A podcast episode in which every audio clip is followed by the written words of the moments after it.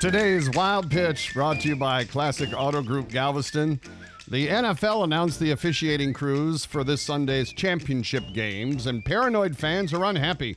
The Chiefs Patriots game will feature the ref who busted the Patriots in Deflategate in 2015. And the Saints Rams game features a ref the Rams have an ugly record with. In 2015, Clete Blakeman worked the Patriots Colts game and checked four Colts balls at halftime, all of which passed. He checked 11 Patriots balls, all of which failed. Bill Vinovich worked the Rams' loss to the Saints earlier this season. In fact, the Rams only lost three games all year, and he worked two of them, and has worked a high percentage of their losses in the last six years.